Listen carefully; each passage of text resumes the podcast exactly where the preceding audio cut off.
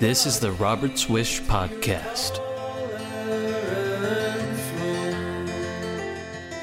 Where you keep all your books, I do assume. Sarah Rams is an educator of over 25 years, a certified counselor and lead of the youth welfare program here at Roberts Wish. And when she was younger, she was bullied. Well, it actually started from when I was quite young. When I was in primary school, it was everything was pretty okay. Everyone accepted me. But because I have mild cerebral palsy on the left side of my body, I look different slightly. When I was in high school, I was actually quite badly bullied, and people used to taunt me by standing behind me and uh, making fun of me when I couldn't see, and then pretending that they wanted to be my friend and then not doing it. And all these horrible things used to happen. And slowly I became aware that people thought I was different. And it really had a quite a negative effect on me because um, I then felt I wasn't good enough when I was at school. And it led me to to think that I wanted to actually help people out of that situation themselves. Because the way I dealt with it eventually is I showed more kindness to them than they could cope with. so essentially, I I wouldn't let them get to me, even though inside I was feeling absolutely torn up. I didn't know what to do. Sarah and I have known each other for many years, both hailing from South Africa. Having both moved to the UK in the late 90s and early 2000s, we've recently reconnected. In school, Sarah was different, and differences are the easiest target for bullies to pick on. Bullying was a challenge Sarah overcame with time, but it didn't happen overnight. Initially, I wouldn't take part in any activities because I was worried about what I looked like because everyone was um, making fun of me. And after that, it took me about oh about three years before I felt confident going onto the netball field or the hockey pitch. I did them all. Uh, I even had a, a, quite a weird situation when I was, uh, I must have been about, oh, I think I was about 14. And the teachers, in their infinite wisdom, decided that um, I could do butterfly like everybody else. And so we had a swimming competition. And of course, I'm weak on the left side, so I tried to do butterfly and I sank. I literally sank. So they had to come and save me out of the pool because I was still trying to do butterfly because the teachers told me to do butterfly.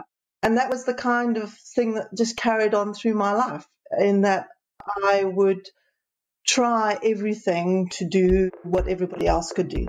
And I think this is what happens with anybody in a, in a bullying situation is that it doesn't matter what it is, whether it's physical, like in my case, it was physical, um, or whether it's emotional, or whether um, you just have more individuality, or whatever it may be.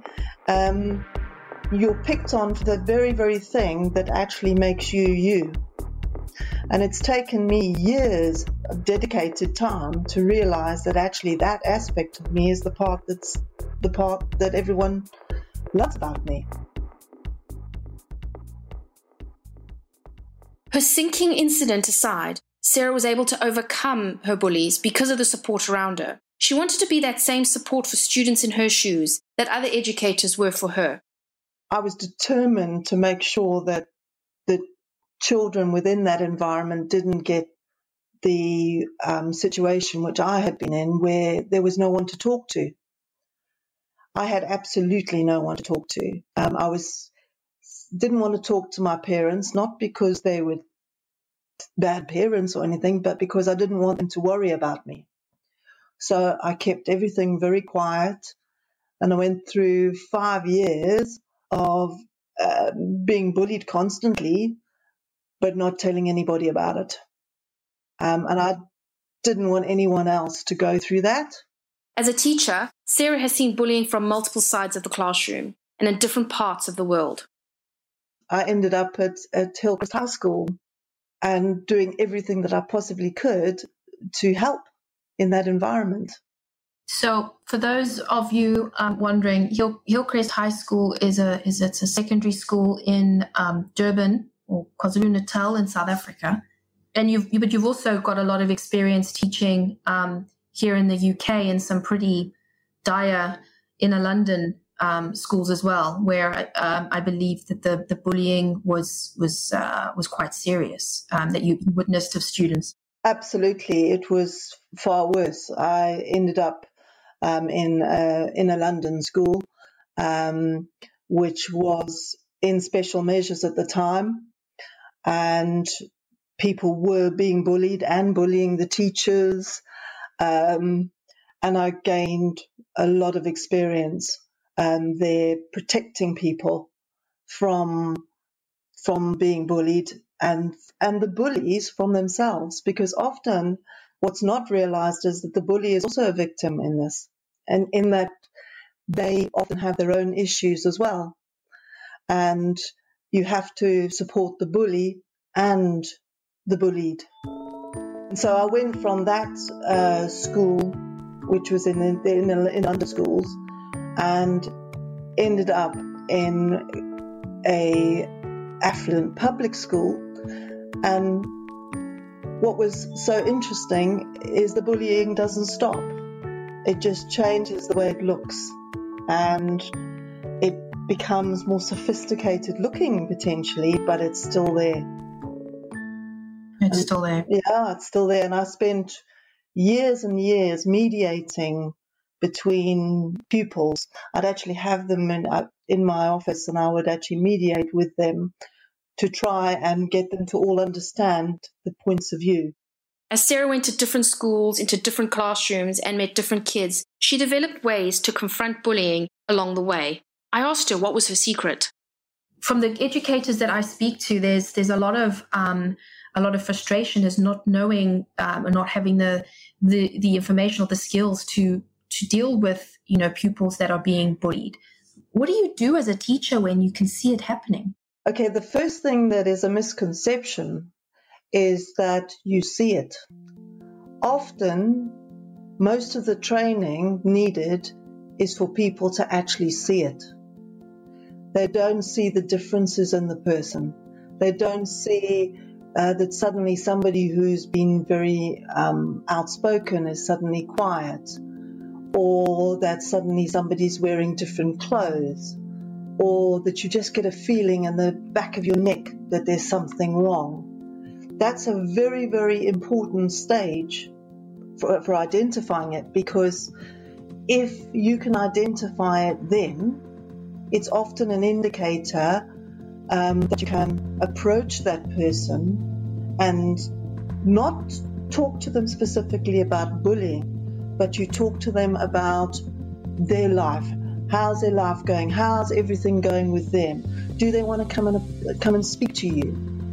Um, obviously, if they refuse, that's fine. But what I would then do as a teacher, if they didn't, if they felt um, worried about you, I would then have a um, fellow pupil, in a completely casual way, approach them. Now, this is what I've been doing for a long period of time is I've been doing something called peer support, which um, I've devised a, a, a program whereby, um, because of my counseling experience, I have, well, you could say I've actually taught pupils how to counsel other pupils without making them feel like they're being counseled which is precisely what you need. You don't want somebody, when they're getting bullied, to think that you've got everybody giving them attention because that's not necessarily what they want. They don't want everybody to know everything about everything, but they want to feel like they've got somebody in their corner. I was bullied badly at high school. My biology teacher was a huge source of support for me. Sarah was that teacher. She was that supportive teacher that helped me deal with what I was going through. She was there to give me advice, a listening ear, and a safe haven away from the bullies. This made the world of difference to me and ultimately inspired me to help others where possible and why starting Robert's Wish made so much sense. Bullying, however, looks different these days. Sarah mentioned before how bullying occurs differently at different schools. However, now kids not only have to worry about being bullied in school spaces, but online too. Bullying isn't um, focused, you know, is, isn't centered on, um, be, you know, being bullied, um, physically bullied at school, but you've got cyberbullying now. So, you know, there's there's nowhere, um, you know, on, on your social media, there's this bullying that goes on. So it's it's 360 you cannot get away from it. Whereas, you know, back in, in when I was a teenager, um, it, you know, you, you, you didn't have that. Your home was your safe haven. Whereas today, you know, in a lot of cases, um, the, the home the home isn't a safe haven because as soon as these these kids actually log on to any social media, it's there or it's coming in th- from their phones or whatever it may be. So it's a lot more difficult for them to to to have that quiet space, if you like. Absolutely, and and one of the the the things that we all feel, and it's a natural feeling, you feel like you want to solve the problem, and we and you can't always do that.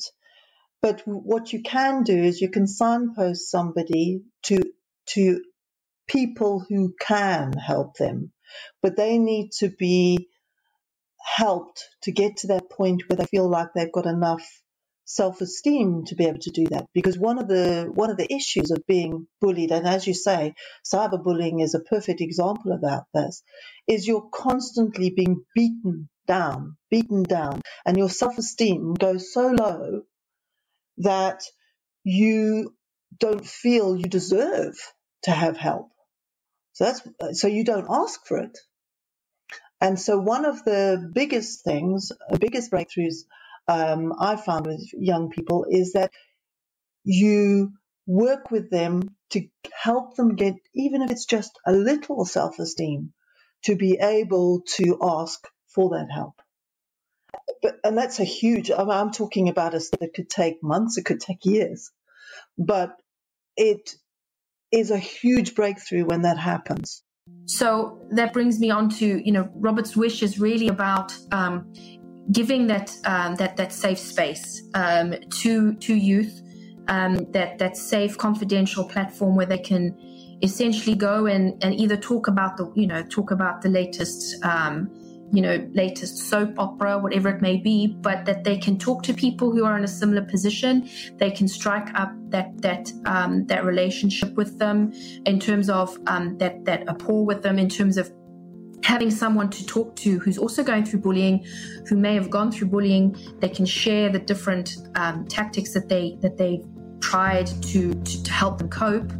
Um, so it's important to have that safe space, which I think is lacking today um, in in today's society. Is that safe that safe space for them to to, to just be. Yeah, and the tr- and the trouble is, life is so fast, and there's so many expectations especially in the education sector, that a lot of the time that you would normally have been able to just be is not there. So it's got to be created. um, and it is, and lots is being done in education to do this, and there are a lot of support mechanisms. Um, but it's also important to have a place, and in this particular case with, with Robert's Wish, um, online is, an, is another option for them as well to have a place which is safe online, which they can go to and get advice from, I think would be a good step.